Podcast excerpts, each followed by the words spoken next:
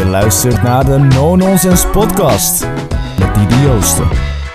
Welkom bij de No Nonsense podcast. Superleuk dat je weer luistert. In deze aflevering praat ik met Ricky. En Ricky is niet alleen oud-collega van mij, maar hij is personal trainer en diëtist. En hij focust zich vooral rondom eetbuien en eetstoornissen. Ricky komt zelf met een verleden van binge eating disorder. En dat is wat ons ook een beetje connect. En in deze podcast praten we over de grens van...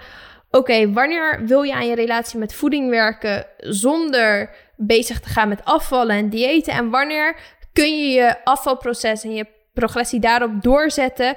Terwijl je tegelijkertijd aan je relatie met voeding verbetert. Dat is een heel erg dun lijntje en een zwart-wit gebied. En samen sparren we over van oké, wanneer moet je hulp zoeken? Wanneer moet je zelf aan de slag gaan met je relatie met voeding verbeteren? Ricky heeft ook een boek geschreven over eetbuien. En die kun je vinden op zijn social media, kanalen. En ik heb die gelinkt in de beschrijving. Dus ga er ook zeker eventjes naar kijken. Als je mij nog niet volgt op Spotify, zou ik het super leuk vinden als je dat kon doen. Maar dan wens ik je in ieder geval heel veel plezier met deze podcast. Nou, Ricky, superleuk. Welkom bij de No Nonsense podcast. Je bent de allereerste man op de podcast. Dus bij deze de eerste aan jou. Uh, superleuk dat je er bent. Voor de mensen die jou niet kennen, Ricky, wie ben je? Wat doe je? Waarom ben je op deze podcast? Ja, thanks dat ik er mag zijn. Uh, ik ben Ricky, ik ben uh, eh, 27 jaar. Ik ben diëtist, personal coach en leuk om te vermelden, ex-collega van Diede. Um, eerste man op de podcast, oké, okay, oké. Okay. Verwachtingen, verwachtingen. Ik denk ook voorlopig een van de laatste, dus ik hoop dat je het licht aan hoe goed je het gaat doen of mannen vaker terug mogen komen ik voel de druk. Ik voel de druk. Um, ja, waar gaan we het over hebben? Een onderwerp waar ik super tof vind. Ik, uh, ik coach heel veel mensen op van relatie met voeding, zelfbeeld, um, afvallen, lekker erin vuil zitten. Dus uh, ik denk dat wij ook uh, best wel wat overlap hebben in onze interessegebieden. Um, wat ik in ieder geval een mooi onderwerp vind voor vandaag is: wanneer besluit je nou eigenlijk om te zeggen: ik ga mijn relatie met voeding werken en ik zet afvallen eventjes aan de kant, hoe graag ik ook zou willen afvallen. Maar het is misschien even beter om aan dus mijn mentale gezondheid te werken voordat ik ervoor kies om weer af te gaan vallen. Mag ik jou eerst nog onderbreken? Super tof onderwerp. Daar ga ik heel graag over sparren. Kan jij voor de mensen die jou niet kennen eens uitleggen waarom je hier graag over praat en waarom jij doet wat jij doet? Als ze jou vinden op uh, socials, dan zullen ze zien dat je heel veel met eetgedrag bezig bent. Mag ik vragen waar dat vandaan komt? Wat is jouw verleden daarmee? Waarom vind je dit zo belangrijk? Yes, ik heb uh, vijf jaar geleden na een uh, bodybuildingwedstrijd heb ik uh, binge eating disorder ontwikkeld. Um, dit had ik eigenlijk wel achteraf gezien kunnen zien aankomen, maar puur op dedication heb ik die bodybuildingwedstrijd gedaan en toen was dat klaar. En toen ben ik in twee maanden tijd weer 20 kilo aangekomen. En toen ben ik heel erg gaan struggelen met binge eating. Heb ik het nog proberen te ontkennen en een beetje proberen te, weg te stoppen. En toen daarna is het eigenlijk dusdanig erg geworden dat het echt gewoon de meeste dagen in de week misging. En de andere dagen was het gewoon puur volle bak compenseren om niet nog meer aan te komen. Uh, fast forward, uh, met een psycholoog gewerkt, bijna een jaar. En toen aan zelfbeeld gewerkt, aan mijn relatie met voeding gewerkt. En toen de jaren die, op, die volgden eigenlijk langzaam steeds beter gaan met mijn relatie met voeding, steeds beter gaan met mijn zelfbeeld. En toen een beetje het coachingwereldje ingerold. Ja, dus jij komt van een verleden, daar zijn ook wel een beetje onze raakvlakken. Jij bent gediagnosticeerd met ook daadwerkelijk binge eating disorder. Dat is bij mij nooit het geval geweest. Maar wij komen allebei dus van een achtergrond waar we heel veel gestruggeld hebben met eetgedrag. Kan jij een beetje voor de mensen ook uitleggen, wat is binge eating? Wat zijn, hoe kun je jezelf daarin herkennen?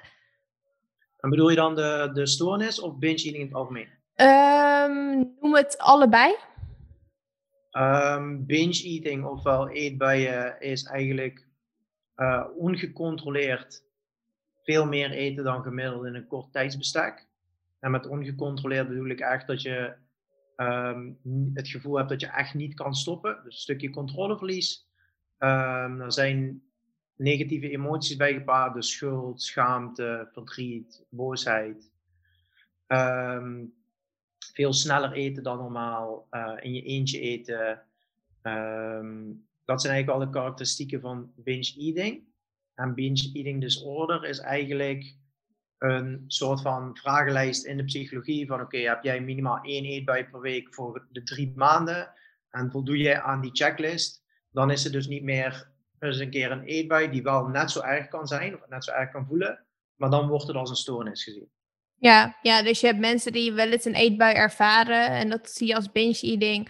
Ehm, eh, kan je meer de vinkjes van de checklist afvinken, dan word je gediagnosticeerd met disorder. Yes.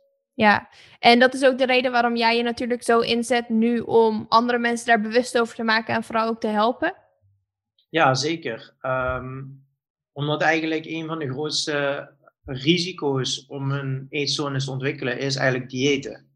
En diëten heeft een hele negatieve, ja, een negatieve reputatie. Terwijl we juist ook zien, dat zie jij nog meer dan ik denk ik, dat als je het gewoon op een goede manier aanpakt, dan hoeft het helemaal niet zo'n risico te zijn om eetbuien te ontwikkelen of je relatie met voeding naar de knop te helpen. Dus ehm, ik, zit, ik zit het grootste gedeelte op de preventie van eetstoornissen, waar mensen wel een beetje in die gray zone zitten. Ehm, en vanuit daar proberen het weer te gaan herstellen in plaats van de andere kant op te laten vallen. Ja, ja, en dan kom ik terug op jouw, oh, eigenlijk het onderwerp dat ik heel mooi onderwerp vind over te praten. En ik denk heel nuttig. Van oké, je, je ervaart eetbuien of je ervaart overmatig eetgedrag. Tegelijkertijd wil je ook wat kilo's afvallen of ben je niet tevreden waar je nu wilt, waar je nu bent. Kun je beide combineren? Hoe ervaar jij dit? Korte antwoord ja, het kan. Maar het is wel afhankelijk van de context. Um, laten we zeggen dat jij door de week misschien iets te weinig eet en in het weekend een heel druk sociaal leven hebt en in het weekend heb je geen planning en daardoor heb je af en toe gewoon zoiets van fuck it. Of je komt er later pas achter van oké, ik heb eigenlijk veel te veel gegeten of in een moment zelf met vrienden heb je zoiets van oké, ik vind mijn doelen nu toch niet zo belangrijk, want eten is heel lekker of ik heb het heel gezellig. Dan zijn dat wat, wat praktischere zaken die je zou kunnen aanpakken. Zoals door de week meer eten, in het weekend een planning hebben, uh, je structuur aanhouden voor het grootste gedeelte in het weekend. Dat is allemaal geen probleem. Um, ik denk dat er ook heel veel mensen zijn die simpelweg nog niet weten dat veel te weinig eten een risico is. Dus als je die mensen kan um, onderwijzen dat ze eigenlijk gewoon veel meer mogen eten en alsnog kunnen afvallen, en daardoor veel minder trek krijgen in Ehm, de dingen waar ze vaak in overeten, is dat denk ik geen probleem. Dus in zo'n geval denk ik dat als jij de kennis nog mist, of überhaupt het inzicht mist van oké, wat is nou eigenlijk een goede voedingsstrategie, dat dat je eerste tool in de toolbox is. En dat ik daar in de, in de praktijk, en jij denk ook wel, mag je best bevestigen of ontkrachten, dat er best wel mensen zijn die wanneer ze eenmaal de kennis hebben en de tools hebben om een goede voedingsstrategie neer te zetten, dat de relatie met voeding per definitie verbetert en ze alsnog afvallen. Ja, ik zie dat heel vaak terug en ik denk wat jij heel mooi zegt, sluit ik me volledig bij aan, is het één te weinig calorieën eten. Ik denk dat je dat momenteel heel veel terugziet. Als je kijkt naar een uh, killer body dieet, uh, 900 calorieën eten. Het is heel populair, hè? heel snel afvallen in een hele korte periode op dat soort momenten, als jij 900 calorieën consistent probeert te eten, vind ik het niet gek dat jij op een weekend, als jij een keer van je eigen plan afwijkt, dat sowieso al een kutplan is, dat jij dan gaat overeten of dat jij dan niet één stukje chocola kan eten. Um, en dan ligt het niet aan het feit dat bij die eetbui, dan ligt het eraan dat eigenlijk jouw plan in eerste instantie gewoon een kutplan is. Um, dus dan is het niet zozeer, oké, je moet die eetbuien aanpassen, aanpakken, je moet je plan aanpakken. Klopt dat? dat? Zo ervaar ik dat en ik denk dat we daar op dezelfde lijn zitten. Um, en wat was het eerste dat je zei? Er waren twee factoren, zei je. Dus het consistent te weinig eten, wat kan zorgen voor een eetbui dat op te lossen is door meer gaan eten. Ja, en dus inderdaad dat stukje kennis. Ja. Um, maar we weten eigenlijk dat je ook alles over voeding kan weten, maar het alsnog niet goed tussen haakjes kan doen. Um, en dan komen we dus eigenlijk naar mijn mening bij de volgende stap. Op het moment dat iemand de kennis wel heeft, maar die kennis niet toepast, dan is dus de vraag, wat weerhoudt jou om die kennis toe te passen? Dus um, weten dat een crashdieet niet werkt, maar het toch doen. Oké, waarom doe je dat eigenlijk? En wat ik dan in de praktijk vaak terugzie is het rationele gedeelte van die mensen die donders goed weet dat het eigenlijk niet werkt om maar duizend calorieën te eten, die wint niet van de gevoelskwestie. En de gevoelskwestie in dit geval is vaak ik ben zo verdrietig of ontevreden met hoe ik eruit zie, dat ik zo snel mogelijk probeer ervoor te zorgen dat ik wel tevreden ben. En dan komen we natuurlijk vanuit een hele negatieve hoek, Ja, uh, met een heel negatief zelfbeeld. En dan komen we wel in zo'n grijs gebied waarvan ik zeg: Oké, misschien kan je wel proberen af te vallen. En misschien kan je wel 5 kilo afvallen of 10 kilo afvallen. Maar gaat dat daadwerkelijk de oorzaak van het probleem oplossen? Dat negatieve zelfbeeld. Gaat die 10 kilo afvallen ervoor zorgen dat jij ook daadwerkelijk lekkerder in je vel zit? Want volgens mij, als ik jou de details van jouw verhaal goed weet, uit mijn hoofd weet, dan is het volgens mij zo dat jij een keertje heel lean was, maar nog steeds, het was gewoon nog steeds niet goed. ja, En zo ervaar ik dat ook. Dus ja, dat wanneer je zelfbeeld negatief is, dat dat niet per se te maken heeft met dat kilootje vet meer of minder wat je hebt, maar meer iets is wat tussen de oren afspeelt. En hoe denk je dat, eh, we praten hier vooral over vrouwen, dat zich kunnen herkennen van oké, eh, we praten hier natuurlijk over zwart-wit en dit is het grijze gebied waar je in kan zitten. Eh, maar hoe herken je dit? Hoe herken je van oké, het is daadwerkelijk mijn zelfbeeld waar ik aan moet werken en niet per se ehm, de kennis die ik heb of hoe ik deze kennis toepas? Ehm, ik denk voornamelijk het herkennen van de manier waarop je in de spiegel kijkt in verschillende fases. Dus als je al een keer verschillende dieettrajecten doorlopen hebt en er waren momenten dat je 60 kilo woog, 70 en 80 en er was geen enkel moment waarop je tevreden was, terwijl er echt wel momenten zijn geweest dat je gezien de statistieken gezond was of een platte buik had of gewoon tussen haakjes fit was. Op het moment dat jij dan al 10 kilo verloren bent en nog steeds diezelfde ontevredenheid ervaart, dan heb je dus eigenlijk de bevestiging dat je er nog misschien wel 10 kan verliezen en, het, en er toch niks gebeurt. Ja, wat ik bij vrouwen altijd wel terugzie, dat is voor mij altijd wel een, um, een beetje een gevoel van oké, bevestiging van oké, het heeft niet te maken met hoe je eruit ziet, maar hoe je over jezelf denkt. Dus als je vrouwen hoort praten van, oh, als ik oude foto's terugkeek, ja, toen was ik 10 kilo lichter, maar toen was ik eigenlijk ook niet blij. En dan wil ik toch naar die fysiek. Maar hoe verwacht je dan dat je nu wel blij bent met die fysiek, terwijl je twee jaar geleden niet blij was met die fysiek? Is het dan die fysiek of is er iets anders aan de hand? En dat is het grappige natuurlijk, want als ze achteraf terugkijken op de foto's, zeggen ze bijna altijd, ja, als ik dat nu weer had, dan was ik tevreden. Of ik ben, als ik nu dat kon hebben, dan was het goed. Maar toen in het moment zelf ben je niet tevreden. Maar achteraf denk je, ja, het is beter dan wat ik nu heb. Ja. Um, dus dat is één. En een tweede voorbeeld vind ik wel mooi, dat uh, geef ik altijd met, aan cliënten mee, is dat wanneer cliënten vier, vijf dagen echt goed op hun voeding zitten, lekker gesport, uh, macro's gehit bijvoorbeeld, dan heb je meer vertrouwen in het proces. Dan, dan laat je jezelf dus zien, ik doe wat ik wil dat nodig is, of ik doe wat ik vind dat nodig is. En als je dan in de spiegel kijkt, stel je voor, je geeft jezelf dan op dat moment een solid 7. En je hebt vervolgens een weekendje gehad met overeten. En je kijkt de dag, na het weekend kijk je in de spiegel. En dan geef je jezelf gewoon een 3 of een 4. En dat is echt een drastisch verschil. Dat is een verschil van tevreden naar totaal ontevreden. Terwijl het fysiek aan zich is geen kilo's veranderd. Je bent geen 10, 10 kilo aangekomen. Misschien ben je een beetje opgeblazen. Maar dat ene kleine detail gaat er dus voor zorgen dat jij ineens super ontevreden bent. Nee, het is niet het lichaam wat zoveel veranderd is dat jij ontevreden bent. Het is de perceptie die jij hebt van je lichaam. Ja. Um, en bijvoorbeeld andere dingen. Um, heb je stress door een tentamen? Heb je slecht geslapen? Um, heeft je vriend het uitgemaakt? Nou, ik durf te wedden dat als jij na dat soort dingen in de spiegel gaat kijken, dat jij jezelf een veel lager, in dit geval, cijfer geeft dan wanneer je een partner hebt die jou altijd uh, op, een, op een voetstuk zet. Of wanneer je een PR in de gym gehit hebt, noem maar op. Ja. Ja, mooie vergelijking. Iets om veel vrouwen over na te denken, denk ik. En stel, vrouwen ervaren, oké, dit is de case. Ik zit in het grijze gebied. Ik ervaar wel eens um, uh, overmatig eetgedrag. Ik merk, oké, okay, ligt aan mijn zelfbeeld. Wat dan? Heel, het is een hele brede vraag. En is, ja. ik weet dat je niet kan zeggen, nou drink dit water en het is opgelost. Maar wat zijn vervolgstappen als je je in dit, in dit gebied bevindt? Ehm, om een iets positiever lichaamsbeeld te krijgen, is het goed om te zien waardoor krijg ik een negatief lichaamsbeeld.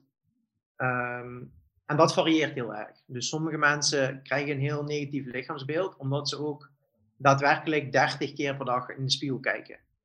Ehm, in dat geval zou ik heel kort door de bocht zeggen: ben je eens bewust van wat dat checken, wat je doet bij jezelf, wat dat bij jou oproept. En als dat 30 keer per dag is en 29 keer per dag krijg jij een negatieve bevestiging of een negatieve reactie, dan kan het checken iets zijn wat jij minder zou willen gaan doen.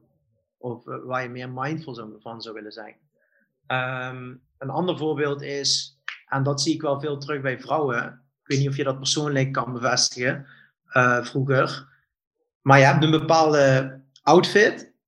En die paste jou eerst en dat riep een bepaald gevoel op, bijvoorbeeld trots. En dan probeer je hem alsnog een paar keer aan, terwijl je weet dat je er eigenlijk niet in past. Terwijl het je niet lekker zit. Waardoor bijvoorbeeld, ehm, ik noem maar iets bij een low-waist broek, waardoor je buik er een beetje overheen hangt, omdat de knoop net maar net aan dicht gaat. Ja, dan vind ik het niet gek dat je een negatief lichaamsbeeld dat moment hebt. Omdat je eigenlijk de hele tijd bevestigt van, oké, ik ben eigenlijk de haakjes te dik. Terwijl je dat niet bent, maar je bent dat voor die broek en die broek die bevestigt dat. Dus daarin zou ik zeggen, zorg ervoor dat je altijd kleren aan hebt die chill voor jou zitten. Ik ben bijvoorbeeld afgelopen winter ben ik voor het eerst echt gaan bulken. En van tevoren had ik echt zoiets van, oh, dat vind ik echt wel eng. Ehm, en er was een kantelpunt waarop ik eigenlijk zoiets had van, oké, ik moet eigenlijk voor mijn prestaties in de gym doorbulken. Maar mijn fysiek wordt er echt niet beter op. Ik word, ik word er niet blijer van. En op dat moment heb ik simpelweg een soort van kledingkast met helemaal oversized shirts en een paar broeken die ik chill vind. En zodra ik die kledingstijl aan heb, zodra ik die kleding aan heb, voel ik me weer comfortabel. Ja. Ehm, maar in de zomer ook juist andersom. Dat op het moment dat ik vind dat ik er voor mij nu goed uitzie en ik voel me, ik zit lekker in mijn vel, dan zal ik ook kleren aandoen die dat iets meer accentueren. Oké, dan ga ik helemaal van het onderwerp afwijken, maar even tussendoor. Wat vind jij dan van, ehm, wat je heel vaak ziet, is bijvoorbeeld dat vrouwen een broek hebben die ze vroeger aankonden. En hun doel is om weer in die broek te passen. Of een jurkje in een kleine maatje ophangen en die jurk wil ik passen. Hoe kijk je daar tegenaan? Is dat iets wat je moet doen? Raad je dat aan om te doen? Raad je het helemaal af om dat te doen? Ben je er neutraal in? Kan ook. Um, Mag ik, mijn persoonlijke mening geven? Heb je even om over na te denken? Omdat dit is iets is wat ik denk ik in de laatste maanden heel erg over na heb gedacht van oké, is dat de juiste motivatie om te willen afvallen? Uh, en ik denk persoonlijk van niet. Ik heb namelijk vroeger wel verleden ook dames gehad die wilden afvallen en dan in die jurk wilden passen. En dan was ik dan ging ik helemaal mee van leuk, dat is een mooi doel.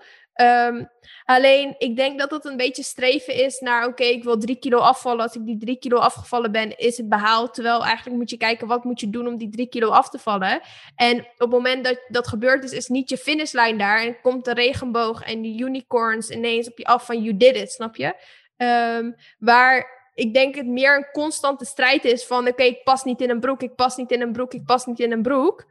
Terwijl koop een maatje groter en je past wel in de broek, snap je? En je ziet er al lekker en goed uit. Ja, ja daar ben ik het helemaal mee eens. Het is, uh, het is inderdaad je geluk uitstellen. Ja. Dus daarin ben ik het met je eens. Uh, ik denk dat weer in die jurk passen een logisch gevolg is van je leefstijl. Zoals jij het zegt van oké, als jij gewoon die en die dingen doet, dan komt dat punt wel. Um, en ik ben het ook helemaal met je eens van oké, okay, koop die jurk in dat geval misschien ook een maatje groter. Beide gewoon. En als jij, als jij die, als die echt los zit, dat je dan misschien probeert wel weer die andere aan te doen. Um, maar ik denk dat we worden gemotiveerd door heel veel verschillende dingen. En als dat één van jouw dingen is, dan is dat niet per definitie slecht. Is dat jouw ene ding? Is dat jouw enige? Dan, ja, dan zie ik daar wel problemen in, inderdaad. Ja. Maar hoe, hoe, dan, ben ik wel, dan ben ik wel benieuwd. Hoe, zie jij, hoe kijk jij er tegenop wanneer iemand zegt: Oké, ik heb een bepaald, bijvoorbeeld, we maken het extreem. Ik heb een trouwjurk ja. waar ik in wil passen. Want dan, maken we, dan hebben we niet alleen per se die jurk waar we in willen passen, maar hebben we eigenlijk de hele emotionele sfeer om, om het moment heen. Ja, ik denk dat, eh, vind ik een hele mooie vraag, ook wel een hele moeilijke vraag. En ik denk dat heel veel vrouwen zich daarin kunnen vinden. Um, ik vind dat een, een soort bevestiging aan jezelf van oké, als ik niet in die jurk pas, ben ik dus niet goed genoeg op die dag. Dus het is een bepaalde bevestiging aan jezelf willen krijgen van oké, ik ben alleen pas goed genoeg om te trouwen als ik in die jurk pas. Terwijl technisch gezien, als jij nu een mooie jurk hebt waar je in past, ben je nu al goed genoeg om te trouwen. Je hebt waarschijnlijk een man die enorm veel van je houdt. Je hebt mensen die willen komen. Dus fuck die jurk in een maatje 36 die je sowieso al te klein gekocht hebt. Dus ik denk dat het dan ook weer komt kijken op hoe de manier is hoe je naar jezelf kijkt. En eigenlijk er al mag zijn, welke kledingmaat dan ook. Ja. En dat betekent niet dat het slecht is dat je wat wil afvallen voor je trouwdag. Daar ben ik, steun ik je 100% in. Alleen in die trouwjurk willen passen, zie ik meer als en ik ben pas goed genoeg op mijn bruiloft als ik die trouwjurk pas. En niet ik wil gewoon wat kilo's afvallen eh, of voor die trouwdag, voor wat dan ook, omdat je dat gewoon fijn vindt. Er is niks mis met afvallen. Alleen de reden waarom je wilt afvallen, vind ik gewoon niet sterk. Ja, en dat is dus waar inderdaad wij als coaches heel erg letten op taalgebruik. Ja, zeker. Ja, Oké, eh, maar dan even, ik wil terug weer naar grijs gebied. Ik denk dat we dat heel goed besproken hebben. En ook al besproken hebben van oké, ehm, soms is het een kwestie van aan je zelfbeeld werken, het stukje zelfliefde. Maar dan heb je natuurlijk ook nog, we hebben het witte gebied besproken van het stukje kennis opbouwen en vaak te weinig eten, het grijze gebied. Maar dan heb je ook een zwart gebied, waarin je wel zegt van oké, this is not your time to lose weight. Er moeten andere stappen ondernomen worden. Klopt dat of mis ik nog een stap erin? Nee, ik denk dat je dat wel heel, uh, heel duidelijk uh, verwoordt. Ja, wanneer is het echt, wanneer is die stap echt nodig? Lastige vraag om dat concreet te maken. Ik denk sowieso als je, als je zeg maar echt al randje zit met wekelijks eetbuien en het is niet de kennis. En in, in heel veel gevallen is het zelfbeeld, want negatief zelfbeeld, dus ik ga mezelf uithongeren kan ik niet volhouden, dus eetbuien en vervolgens voel ik me nog slechter over mezelf. Die cyclus is iets wat heel veel mensen kennen. Ehm, dan zou ik zeggen, ga in je relatie met voeding werken. Ga eerst al die restricties eraf halen, ga aan je zelfbeeld werken. En dan, en dat is iets wat heel moeilijk te geloven is, maar dat kunnen wij allebei bevestigen. Op het moment dat jij die dieetmindset volledig los kan laten, de verwachting is, ah, ik kom 10 kilo aan, want ik mag in één keer wel alles eten wat ik wil.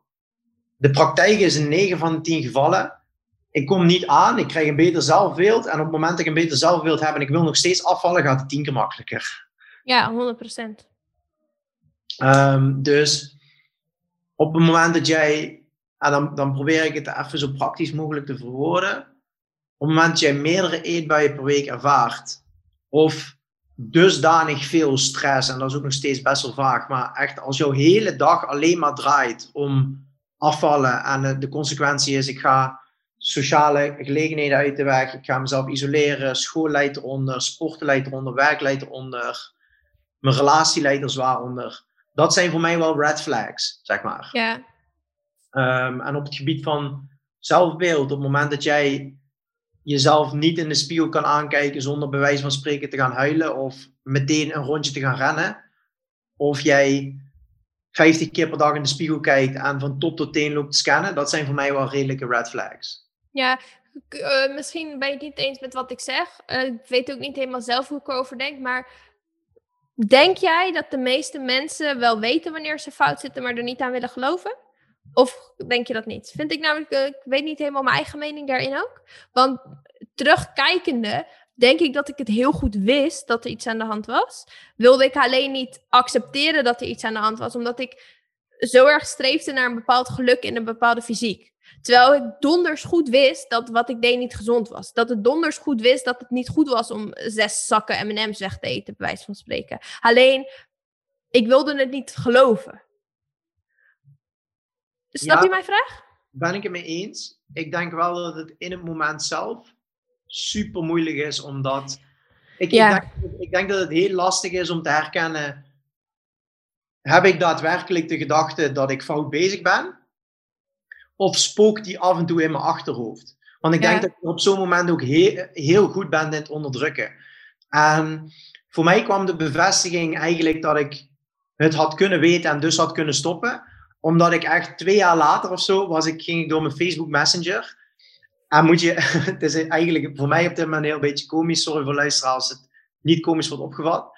Ehm, ik, ik zat in mijn Facebook Messenger en ik had twaalf weken voor mijn wedstrijd had ik een IFBB Pro, een, um, een bodybuilder voor de luisteraars, had ik een bericht gestuurd in het Engels met hey luister, ik moet nog twaalf weken tot mijn wedstrijd en ik heb echt het gevoel dat als ik nu een cheat meal krijg, dat ik 10.000 calorieën niet kan stoppen. Maar ik ga toch gewoon die wedstrijd doen, maar ik ben hier wel heel bang voor. Hoe pak jij dat aan? En daar heb ik nooit een reactie op gehad. Maar omdat ik die later terugzag en dat twaalf weken voor de wedstrijd was, wist ik gewoon zeker, ik wist donders goed dat ik fout bezig was. Ja. Ja, eh, wat jij zegt klopt inderdaad. Het is natuurlijk vanuit dit punt waar ik nu sta heel makkelijk te praten van toen had ik het geweten. Want als ik het toen geweten had, was ik er niet uh, anderhalf jaar mee doorgegaan. Als ik, dus klopt 100% wat je zegt. En uh, grappig, een vriendinnetje van mij was net, volgens mij toen op het punt dat ik besloot van oké, het is genoeg, ik ga mijn relatie met voeding werken. Toen ging ik op vakantie. En een vriendinnetje van mij appte mij vier dagen geleden. Ze zei, ik ben zo blij dat het nu zoveel beter met jou gaat qua eten. Ze zei, want toen we op vakantie gingen was het hel. Ze zei, jij had eiwitten met tomaat als ontbijt. Omdat je dan die dag erna cheat day kon doen. En toen heb je de hele dag alles gegeten wat je wilde. En toen was het daarna zo kut. En toen heb je nog gejankt over hoe kut het allemaal was. En toen dacht ik van, ja, je hebt eigenlijk ook helemaal geleid. Wat ging het toen ook gewoon kut. En goed dat ik het toen aangepakt heb. Maar nu zie je dat terug en dan denk je inderdaad van ja, sufkop dat ik ook gewoon was. Maar zie dat toen ook maar natuurlijk is te, ja, te ontdekken. Ja, precies. Want waarschijnlijk als jij, als we dat bericht uh, van die vriendin weghalen, ervaar jij de vakantie wel totaal anders. Ja, gewoon leuke vakantie gehad. Ja. en ik weet niet hoe jij dat hebt ervaren. Ik weet niet hoe jij uh, met je familie omgaat. Maar bij mij was het dus mijn ouders hebben altijd het beste met me voor. Maar als mijn moeder bijvoorbeeld een keertje zei, heel voorzichtig, Ricky, vind je niet dat het een beetje te veel wordt? Of dat je een beetje te ver gaat? Nee, en het gaat niet te ver. Ja. Ik ben dedicated en dat soort dingen. En toen weet ik nog dat een keer, dat was eigenlijk denk ik het heftigste moment wat ik me kan herinneren. Had ik, moest ik van mijn coach moest ik acht eieren eten als maaltijd drie of zo, weet ik veel. Ja. en toen kwam ik thuis en ik had die eieren al gekookt. En mijn vader had één eitje bij de lunch gepakt. Het enige wat ik doen was een nieuw ei koken. En ik ben helemaal geflipt op hem. Ja, ja, ja herken ik. Achteraf, als ik, als ik daarover praat, denk ik, ja, hoe donkerrood moet je vlak zijn om het te zien? Ja, ja. Ja, ja, inderdaad. Nu kunnen we erover lachen, gelukkig maar. Maar er zullen zat mensen zijn die dat nu zo ervaren. Maar hopelijk kunnen ze zich een beetje vinden in ons verhaal. En dat is denk ik ook wat we heel erg naar buiten willen brengen. Wij zijn allebei heel open over het verleden en waar we nu staan. En proberen mensen juist heel erg te helpen in die vlaggen te herkennen en het daadwerkelijk aan te pakken. En ik denk dat jouw verhaal op tafel doen en dit soort dingen vertellen juist heel krachtig is. Ja, en ik, ik hoop door in ieder geval vandaag in deze setting, probeer ik duidelijk te maken dat de, de allerlastigste stap is het loslaten van die controle. Die eerste stap, dat is vaak de lastigste. En daarna ga je zeker nog wel een paar keer op je bek. Daarna, ook al mag je van jezelf, ook al zeg je tegen jezelf, ik mag alles eten wat ik wil, maar ik kies ervoor om het niet te doen. Ook als je dat zegt zonder restricties, ga je nog een keer op je bek, ga je nog een keer te veel eten. En dat is prima, dat hoort bij het leerproces. Maar die eerste stap om te kunnen zeggen inderdaad van oké, het afvallen heeft al zo lang niet gewerkt. En hoe graag, hoe, hoe erg mijn verstand ook zegt dat ik moet afvallen om gelukkig te worden, dat ga ik dus nu echt gewoon parkeren om aan mezelf te werken. Dat is de allerlastigste stap in mijn, uh, in mijn ogen. Ja, ja, en zo zeggende lijkt het heel erg alsof je een lichtknopje aan en uit doet. Maar dat, zo zie ik het ook niet helemaal werken. Want inderdaad, ik denk dat het dus een keuze is die je besluit te maken. Maar het is niet dat je de volgende dag als een heel ander mens wakker wordt. Want je wilt nog steeds wel een bepaalde fysiek behalen. Je weet nog steeds heel erg van hoeveel gram kwark het is. En dat je niet te veel haalgeslag op moet doen. Dus je blijft constant met dingen bezig. Maar ik denk bij je standpunt blijven om te beslissen van ik ga mijn relatie met voeding werken. Wat er ook gaat gebeuren. En dat dag in dag uit voor een langere periode te blijven besluiten dat het steeds makkelijker wordt. Hoe ervaar jij dat? Of zeg jij van mensen doen een knopje aan en het is, het is een, een enkeling was het wel echt een knopje, maar dat gebeurt niet vaak. Nee. Um, maar de meeste inderdaad, de meest, voor de meeste kost het echt wel een aantal weken minstens om te kunnen zeggen van oké, dat stemmetje in mijn hoofd zegt nog steeds afvallen, maar ik ga het gewoon parkeren. Ehm, ik heb wel gemerkt dat op het moment dat ik het gesprek met cliënten aanga en daarin, ik ben altijd uh, compassievol en ik heb altijd heel veel respect voor mijn cliënten en heel veel empathie. Maar wanneer, wanneer die knop om moet om die dieet mindset los te laten, kan ik ook wel echt gewoon af en toe als een bottebel erin komen. En dan zeg ik gewoon van oké, we gaan eens opschrijven. Wat heeft, wat heeft dieet jou gekost? In tijd, energie, geld, uh, geluk, noem maar op. Wat heeft dieet jou opgeleverd? Want volgens mij weeg je nu 70 kilo en volgens mij woog je drie jaar geleden ook 70 kilo. En soms heb ik dan echt gewoon mensen die uitbarsten voor me. Maar dan, dan, dan, was dat, dan was dit gesprek dat je met jezelf op dat moment soms niet kan voeren was wel echt gewoon nodig om, om dus inderdaad de conclusie te kunnen trekken van hey, eigenlijk, heel kort door de bocht, heb ik gewoon een aantal jaar geluk en leven weggegooid. Puur en alleen maar om dat gewicht omlaag te zien gaan. En als die uitbarsting komt, dan zie ik wel vaak dat er heel veel stappen gemaakt worden. Ja, ja echt die realisatie als die er, als die er eenmaal echt door is. Ja. Ja. En toch zelf dat gesprek met jezelf aangaan is wel echt heel moeilijk om tot dat punt te komen. Vaak. Ja, want dat is mijn volgende vraag. Jij hebt het met de psycholoog gedaan, uh, weet ik. Ik heb het zelfstandig gedaan. Ik denk dat mijn proces ook iets langer geduurd heeft dan de jouwe. Ik ben ook, denk ik, ik weet niet helemaal jouw achtergrond van jouw herstel, maar ik ben toch wel een goede 10 kilo aangekomen. Is er allemaal uiteindelijk ook weer af en more than word, daar niet van. Hoe zou jij dit aanraden voor iemand? Zeg jij, vind een coach? Moet ik wel zeggen, we hebben weinig geschikte coaches in Nederland überhaupt. Wil je die gewoon zelf opzoeken die dit kunnen doen? Ben ik gewoon heel eerlijk in. Ehm, zou je dit met de psycholoog doen? Zou je dit zelf doen? Is voor iedereen ook anders. Maar wat is jouw intake? Jouw, uh... um, Oeh, goede vraag. Misschien voor iedereen anders ook? Ja, sowieso. Ik denk dat mijn, mijn proces qua zelfbeeld heeft wel echt drie, drieënhalf jaar geduurd. Uh, relatie met voeding twee, tweeënhalf jaar, denk ik. Oh, dan ben jij toch ook wel. Ik dacht dat jij sneller... Uh... Ja, het is, het is zeg maar zo, om het even ietsjes duidelijker te maken. Ik had eind 2015 had ik die wedstrijd. En dat hele jaar daarvoor had ik gedieet. En daar had ik eigenlijk al heel veel red flags. Toen heb ik acht maanden mezelf proberen te coachen. En ik dacht gewoon, nou, als ik nog een wedstrijd doe, dan heb ik een doel, dan heb ik wilskracht en dan gaan die eetbuien wel weg. Acht maanden superveel eetbuien gehad. Toen naar de psycholoog gegaan en bij de psycholoog eigenlijk in acht maanden tot een jaar zelfbeeld gefixt. En toen dat gefixt was, ging langzaam voor mezelf mijn relatie met voeding beter. Dus werden de eetbuien minder, was het wel nog gewoon overeten en af en toe aankomen. Maar werd het wel stap voor stap beter. Dus het is wel best een lang proces geweest. Maar anderzijds zeg, ik wel ook heel duidelijk voor de luisteraar: als ik eerder een stok ertussen had gestoken, was mijn herstelproces ook niet zo lang geweest. En ik denk dat, als, dat wij nu allebei wel kunnen zeggen dat als wij echt een goede motivatie zouden hebben om 5 of 10 kilo af te vallen, doen we dat zo. Geen probleem. Geen probleem. Alleen we hebben die motivatie niet. Nee, maar dan komt het ook weer. Dat is. Uh, ik vind we hebben zoveel interessante dingen. Ik kan uren met je praten. Ehm, wat ik heel erg geleerd heb in mijn herstel. Is ook dat ik veel meer waarde hecht aan.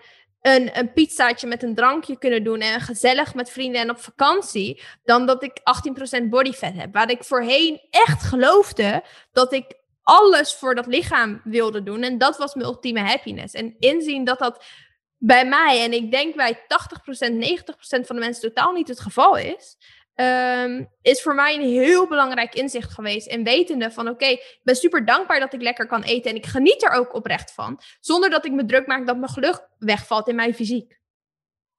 Ja, en die realisatie is super waardevol. Maar dan kom je inderdaad wel vaker bij een coach of bij een psycholoog terecht.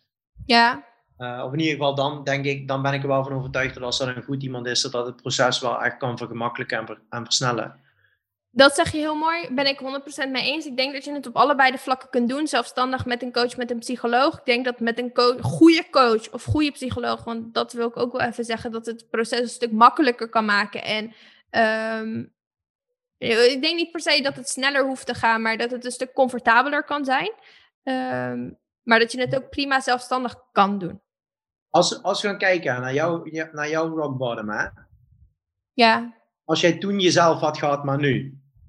Ja. Dan was het ook wel sneller gegaan. Ehm, Hoe bedoel je? Als, als, we, als we jou zouden, Oh, als ik... Ja, als we klopt. kunnen Ja, ja, 100%. Maar dat is ook de reden waarom ik het zo, zo, ik, zo belangrijk vind om mijzelf uit te spreken op social media en fucking veel content te maken. Ook al komt het allemaal bijna op hetzelfde neer. Is omdat ik gewild had dat er iemand was, zoals ik nu ben, gewoon keihard trainen, maar ook lekker kunnen eten. Gewoon leuker uitzien. Niet dat ik mezelf een complimentje geef, maar gewoon ook fitter uitzien, noem maar op hem even. Eh, gewoon fucking gewoon fit is. Nee. En ehm, die tegelijkertijd lekker veel kan eten. Lekker een snoepje kan eten, een chocolaatje kan eten. Op vakantie kan gaan, een keer meer eten, een keer minder eten. Daar gewoon open over is. Als ik die persoon toen gezien had, had het mij, denk ik niet eens dat ik het zover had kunnen laten komen. Ja, precies. Maar alles wat ik zag was 10% body fat. Eerste prijs op een bikini-wedstrijd. Look at my six-pack because it's the best thing that ever happened to me. Toen dacht ik, ja, fuck, dat moet ik ook. Ik zie je nog staan op je hakjes hoor. Hou op hoor, alsjeblieft. Ja, dus snap je dus eh, wat jij zegt als 100%. Daarom ook weer een, een goede reminder. Volg de mensen op social media die daadwerkelijk wat bijdragen. En niet die jou alleen maar een meer negatiever zelfbeeld geven. Juist. Juist. Wil jij nog iets toevoegen, Ricky? Wat, wil jij mensen iets kwijt? Wat is de tips die je nog niet verteld hebt? Oeh, de tips die ik nog niet verteld heb. Ja, ik sluit eigenlijk altijd af met, ehm, met de message dat ehm, in dit geval je mentale gezondheid altijd belangrijker is dan de fysieke gezondheid of de shape die jij denkt we halen. En dat is moeilijk te realiseren, behalve als je op, op rock bottom zit. Uh, maar ik hoop dat er in ieder geval iemand is die luistert en die denkt: oké, als Ricky en die dit zeggen dat ik aan mijn mentale gezondheid moet werken, dan is dat misschien op dit moment de verstandigste keus. Ja. En uh, even sluikreclame. Je bent ook een boek aan het schrijven. Je bent, hebt je boek al geschreven. Je boek komt uit, sooner than later. Um, kun je daar ook iets meer over vertellen? Wat doe je? Wat staat er erin? Waar kunnen mensen jou vinden? Vertel ons alles. Vertel alles, oké. Okay, Dit is één minuut. Jou you got this. Oké, okay, één minuut. Um, 31 mei komt mijn boek uit, dan heb ik hem binnen. En het boek uh, gaat erover dat hoe maak, hoe maak jij de keuze tussen afvallen, relatie met voeding? Hoe werkt zelfbeeld precies? Hoe kan jij een goede voedingsstrategie opzetten wanneer je afvalt, om ervoor te zorgen dat je relatie met voeding in check blijft? Dus het is niet de zwart-wit, het zwart-wit boek wat je gewend bent. Hier, zo val je 10 kilo af. Of anderzijds, zo werk je alleen maar aan je relatie met voeding en ga je nooit meer iets met je gewicht doen.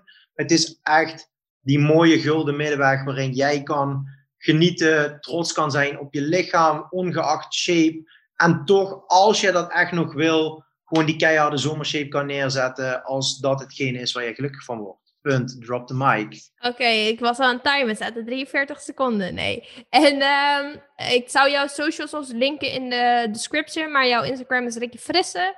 Dat klopt, hè? Je hebt verder geen puntjes of haakjes daaraan. Alles is Ricky Frisse gewoon. Ja, alles is gewoon Ricky Frisse met twee S'en. Frisse.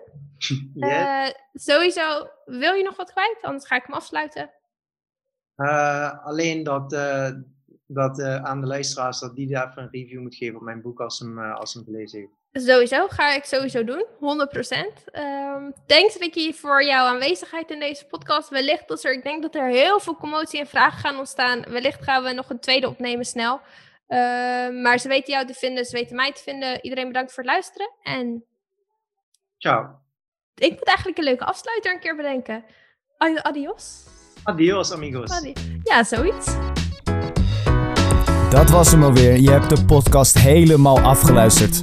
Wil jij de volgende podcast nou iets toevoegen? Stuur een e-mail naar info.nononsenskites.nl Wij willen je ontzettend bedanken voor het luisteren. Volg die op Instagram en tot volgende week.